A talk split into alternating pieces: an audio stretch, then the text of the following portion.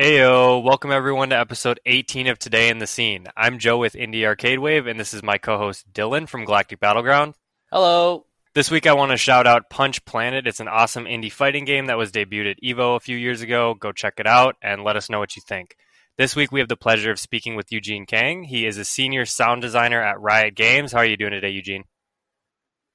I'm great. I'm really excited to talk to you about this stuff. I'm a big Riot Games fan, um, but I want to talk to you about the importance of sound design in video games. It's something that's often overlooked by people that don't have a fine tuned ear for it. So, first off, I want to start out with who is Eugene? Tell me a little bit about yourself so that people know kind of why you're someone that should be speaking on this subject. Um, okay, yeah, well, uh, yeah, I'm Eugene. Um, I've been working in audio for video games f- since uh, 2011, around that time. Um, and uh, yeah, as of like very recently, actually, actually, I, well, okay, today is I didn't even realize this. Today is actually on the day my eight year anniversary at Riot. Um, so I've been at it for a minute.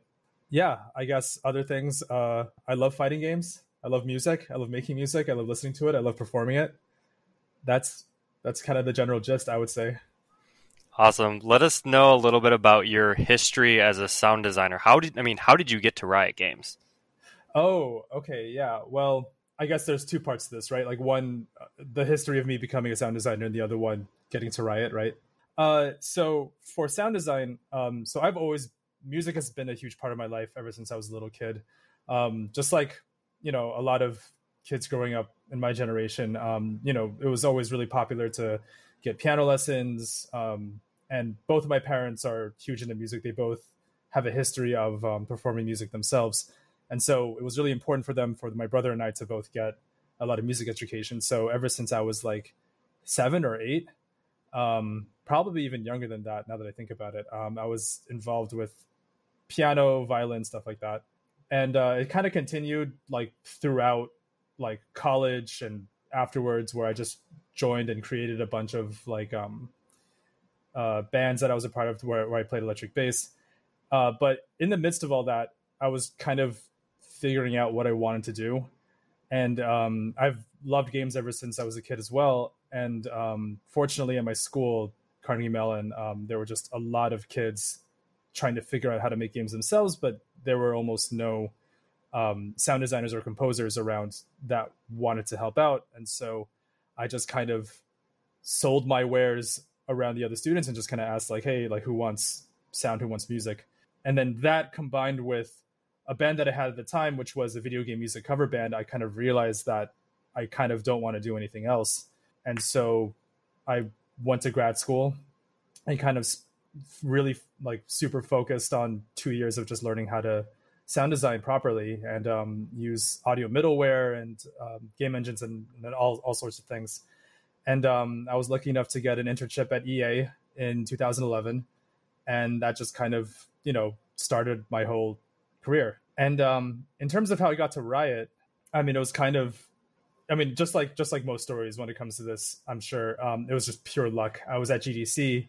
Um, the then audio director, uh, Jay Watford, was just kind of hanging out. This, this was like near the end of G- GDC, and they were just cleaning up the career booths, and he was just hanging out, just relaxing next to the Riot Games booth. And I saw that he had a shirt on and um, I just cold asked him if he was looking for like an associate audio person, and he said, "Actually, that's exactly what we're looking for." And from that point, within one month, I started the application process, did the audio test, um, and got a job offer all within one month. It went super fast, um, which is very atypical of just most game companies that are as big as Riot.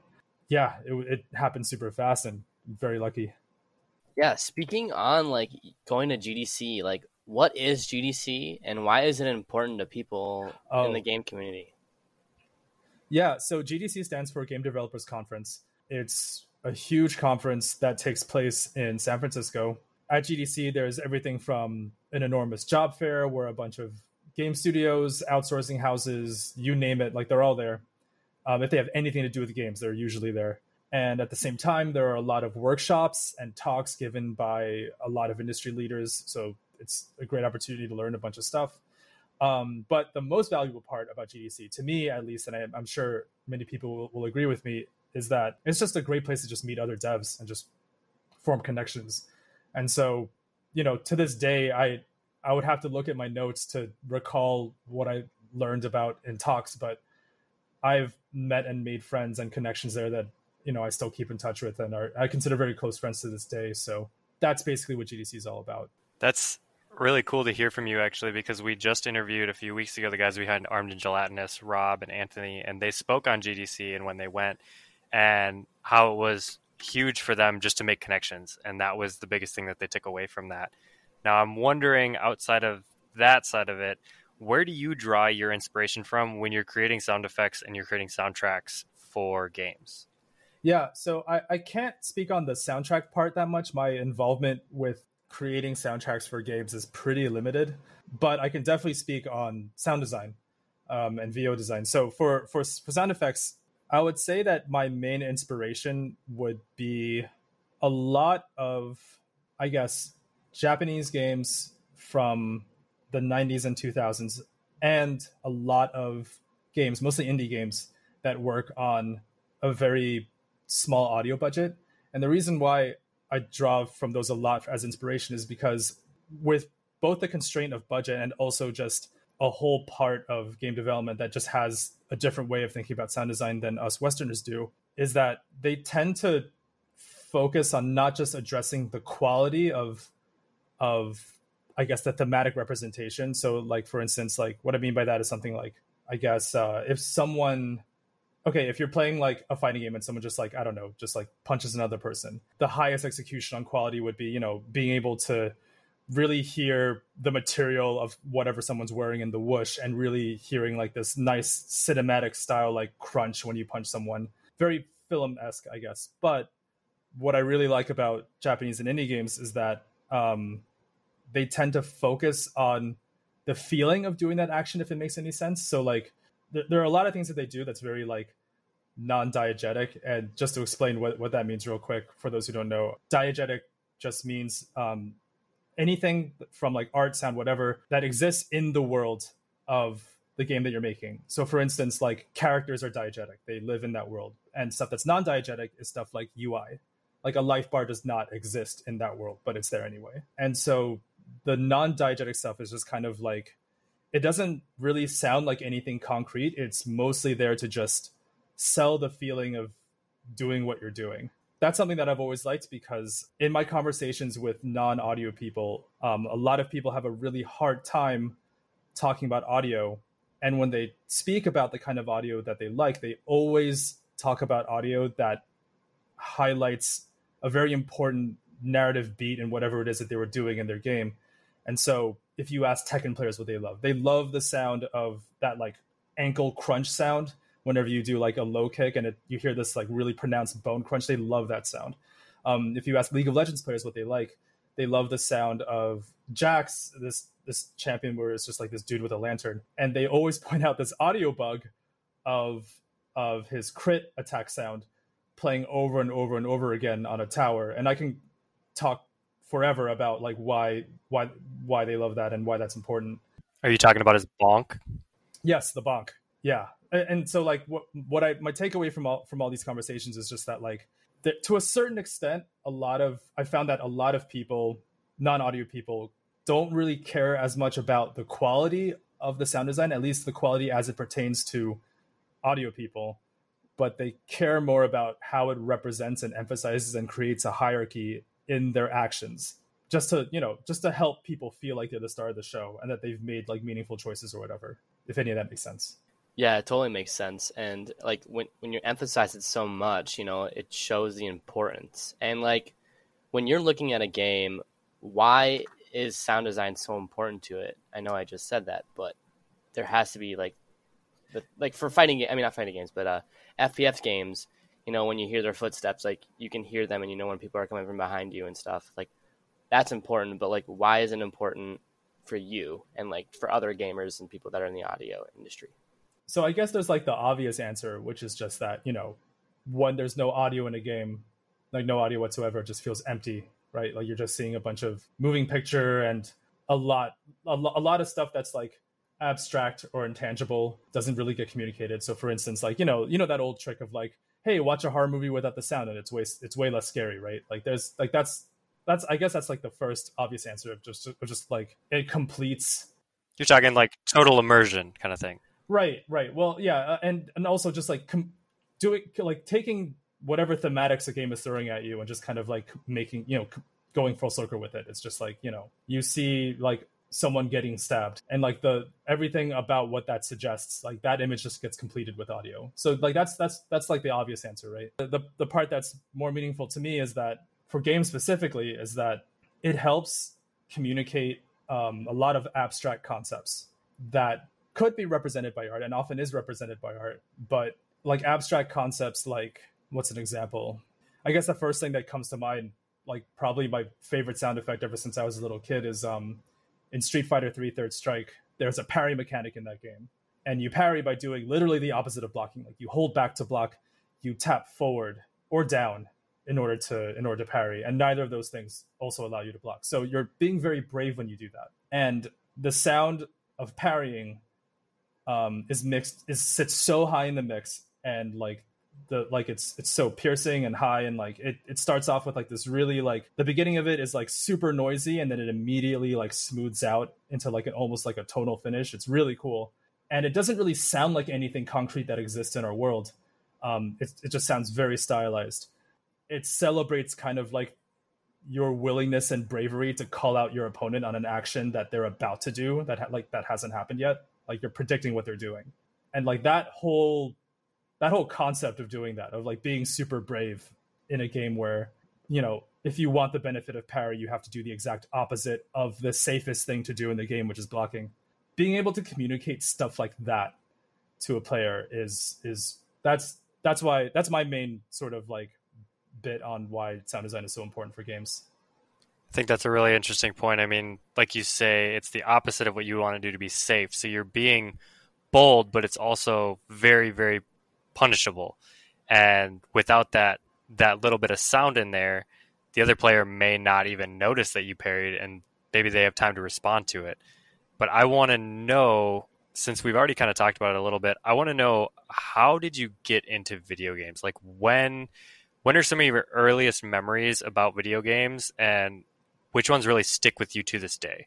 Yeah, so like if we're going all the way back to the beginning, um when I was maybe like six or so, um, the NES was still kind of like popular among a, a, lot of kids, and I was at like a like a family friend gathering sort of thing, and um, I remember seeing Duck Hunt, and um, my my friends' parents had to yell at me to like not walk all the way up to the screen because I kept trying to like punch the ducks like out of the screen.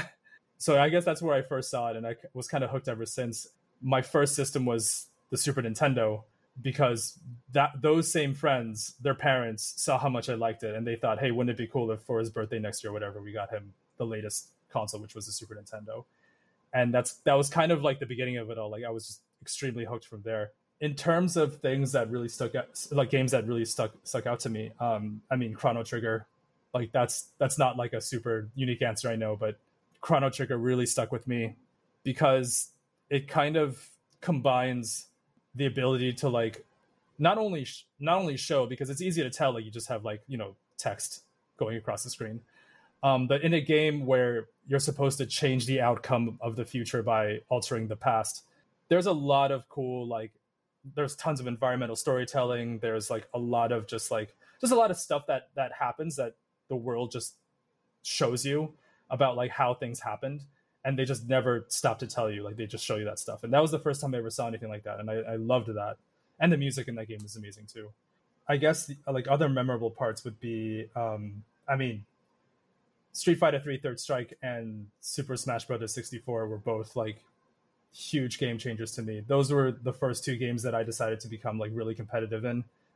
Somewhere along the way i was kind of entranced by fighting games both by how difficult they were and just also how cool they looked when someone who really knew what they were doing were, uh, was playing. And so I kind of like stayed on the edge of fighting games and just kind of just watched tons of videos, anything that I could find for like a solid two to three years. Like I remember asking my parents for a DVD set of Evo 2002. Um, and they were really confused because they were like, wait, you just want a DVD of just video footage of people playing video games? And I was like, yes, absolutely. Um, and so I just stayed on the sidelines of that for years. And then I finally decided to get into it when both Smash Brothers and Third Strike kind of came around. And I've just kind of been like competing and like it started with just like traveling to like, you know, going to like my high school to just like play other kids and then eventually um, i started going to like a nearby community college to play more people and then eventually i started you know going on car rides with my friends to like a random record shop that we knew had a third strike cabinet somewhere in philly that we would drive to and then we would go to places in new york city like we went to chinatown fair to play there and it just kind of got bigger and bigger and bigger and bigger um, and that momentum just never stopped so yeah if i were to point out like two big moments in gaming for me it would just it would be those two i guess Totally awesome, dude. That's so cool that you traveled a lot around to like New York and Philly just to play your favorite game. Like that's super cool. Yeah. Uh, on the lines of video games, and we already talked about your favorite ones. What are your favorite indie games? Oh, um, whew, there's a lot. Well, I guess off the top of my head, I mean, just to get the really, I guess the the most commonly picked ones out of the way. I mean, like a short hike, inside, and limbo. While we're at it, a lot like those games come to mind really quickly. Um, Brothers: A Tale of Two Sons. Um, for the same reasons that I love Chrono Trigger, I love the storytelling in Brothers: A Tale Two Sons. There's like, there's like no dialogue. I think, yeah, I think there's none, and it's just like a really awesome example of like show don't tell, which I really love. I'm uh pardon me for a second because I'm I'm curious now. I'm just I'm just looking at my Steam right now and just kind of like going down most recently played um, because I'm having a hard time recalling indie games that really stood out to me. I guess. Um, oh, Mutazione. Uh, I really love that. Um, I thought the the sound design, especially in that game, is really cool because when characters speak, you know, most of the time when you're playing games like Undertale or any old school like RPG, really, you know, the the most expressiveness that you'll get from characters audio wise is just kind of like a little uh, like slightly different versions of like beep beep beep beep beep beep beep like when as the text shows up on screen um, and Design kind of takes it an extra step by kind of including foley sounds of objects that that character is associated with as their like text sounds. And so like for instance you'll have like this old lady who like cooks for a lot of people. Like she loves cooking. She manages a restaurant. And so a lot of her text sounds are like the shuffling of pots and pans which i thought which i thought was really creative. So like i like that game's great. Astroneer shout out to my friend christina ness who worked on that game. That game's delightful. I love it. Um, Dicey Dungeons, I spent a lot of time on it. Yeah, I mean, I, I guess I could. I'm gonna stop myself from just listing all these games that I played, but those are just recent ones that really that really stood out to me. Yeah, I mean it's it's hard to pick favorites when it comes to indie. I I haven't played a ton of them. I'm I'm getting more into them now. Yeah. Um, but I I would have a pretty long list too. Um, I want to go back to kind of where you were talking about some of your favorite memories um, uh-huh. with video games, and that is the fighting game community. I want to know what it is that you like the most about the fighting game community. Yeah, if I were to sum it up, the thing that I like the most, I mean, there's there are a lot of things that I really love about the fighting game community. Uh, if I were to pick out one, maybe the most universal fact that I found with the fighting game community is that there are there are a lot of real life interactions and relationships that get built out of the premise the just the very simple premise that we're all here to do something very hard. Fighting games are very difficult and like competition in fighting games is even more difficult especially when you're in a setting where it's just 1v1 there's very little place to i guess protect your ego or like blame your loss on something else because it's literally just you and another person you don't have a team to fall back on. And it's a pretty vulnerable atmosphere because you know sure like you're not going to lose money or whatever if if you lose it. Well unless you make an agreement saying like hey i bet this much money that i can beat you or whatever like money matches are a different thing. But generally you physically show up to a place people can physically see you and you play another person and you know a lot of the times you'll lose in front of other people doing something very hard. And all of that like it, it encompasses so many hard things and fears that people have like you know public speaking to a certain extent because you're like you're technically performing in front of a crowd because there's just people watching you play.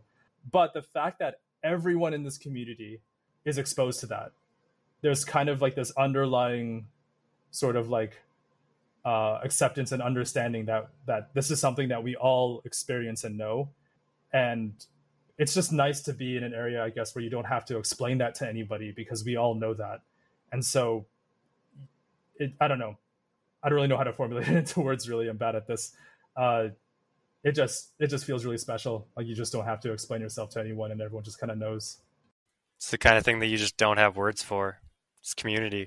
well, yeah. yeah. I guess I guess if we're yeah to to make it sound romantic, yeah, I. What are the words that I can use to describe it? You, I just don't know. you hold it really dear to your heart. Yeah, yeah, yeah, yeah. So, um, what what are you most proud of working on, like your projects? Yeah, I mean, if if I'm by far the thing that I am the most proud of working on is what I'm working on right now, which is Project L.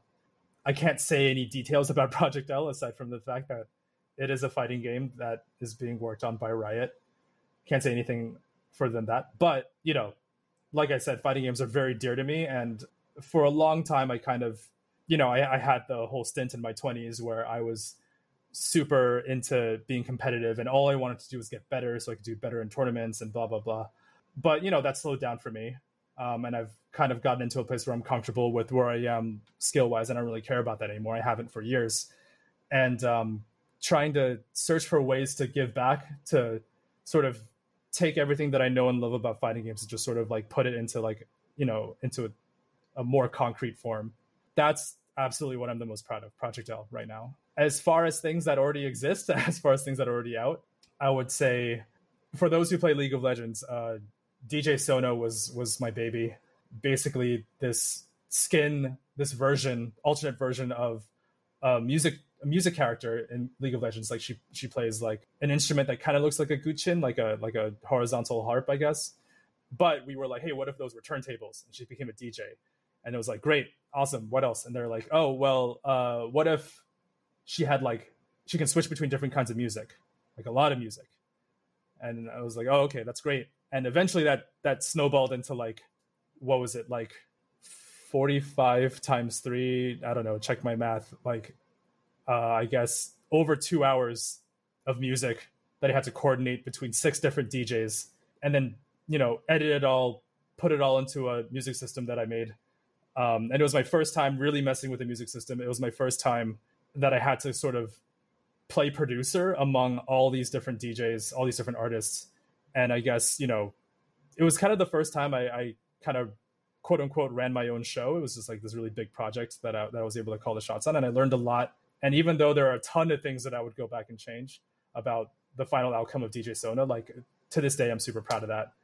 And I guess one other thing that I'm really proud of would be Pentakill. It's this Pentakill was another skin line in League of Legends where the whole concept is like, hey, what if these five characters form the metal band together? And it's called Pentakill, which is what um, which is the thing in our game that our game shouts out when you kill five champions in a row um, what if they formed a metal band that's called Pentakill? And it was a skin line that existed for a while. And then about a year or so into into being at Riot, two other of my coworkers, one was a sound designer at the time, but eventually became a full time composer. The other one was a composer. We realized that all three of us really loves we re- we all really love metal, and so we thought, what if this was real? What if we just sat down and just made it? I was in like my early 20s. I had like a lot of energy, and so was um, the the other composer who worked on it.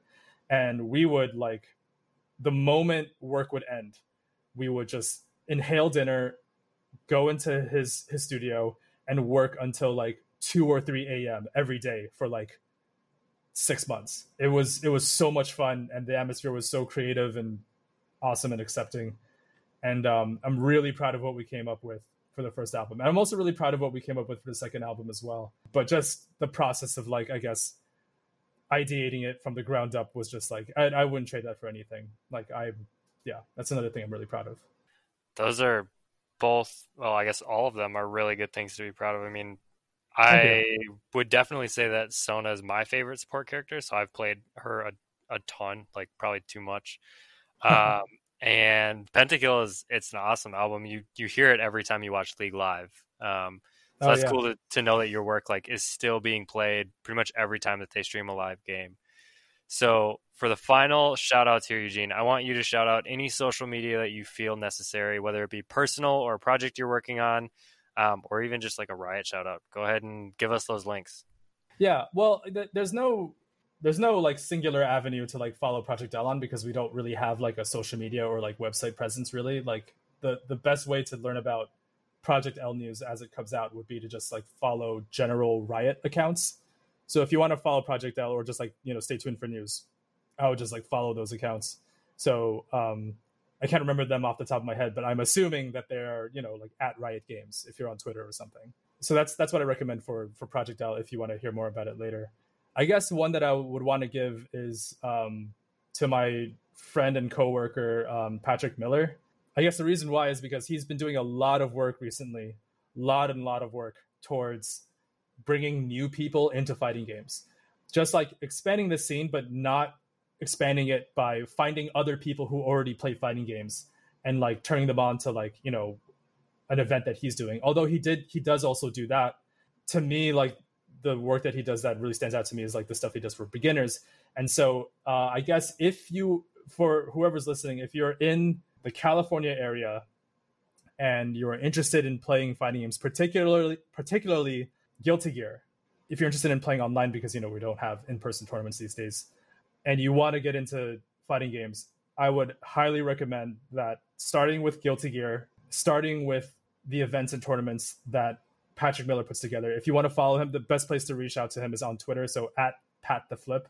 If you're if you've always wanted to get into fighting games, or or or honestly just be around a group of people who are also trying to learn something new and difficult, just that very basic premise, um, especially in these times because you know you're not gonna like, I guess, go out really.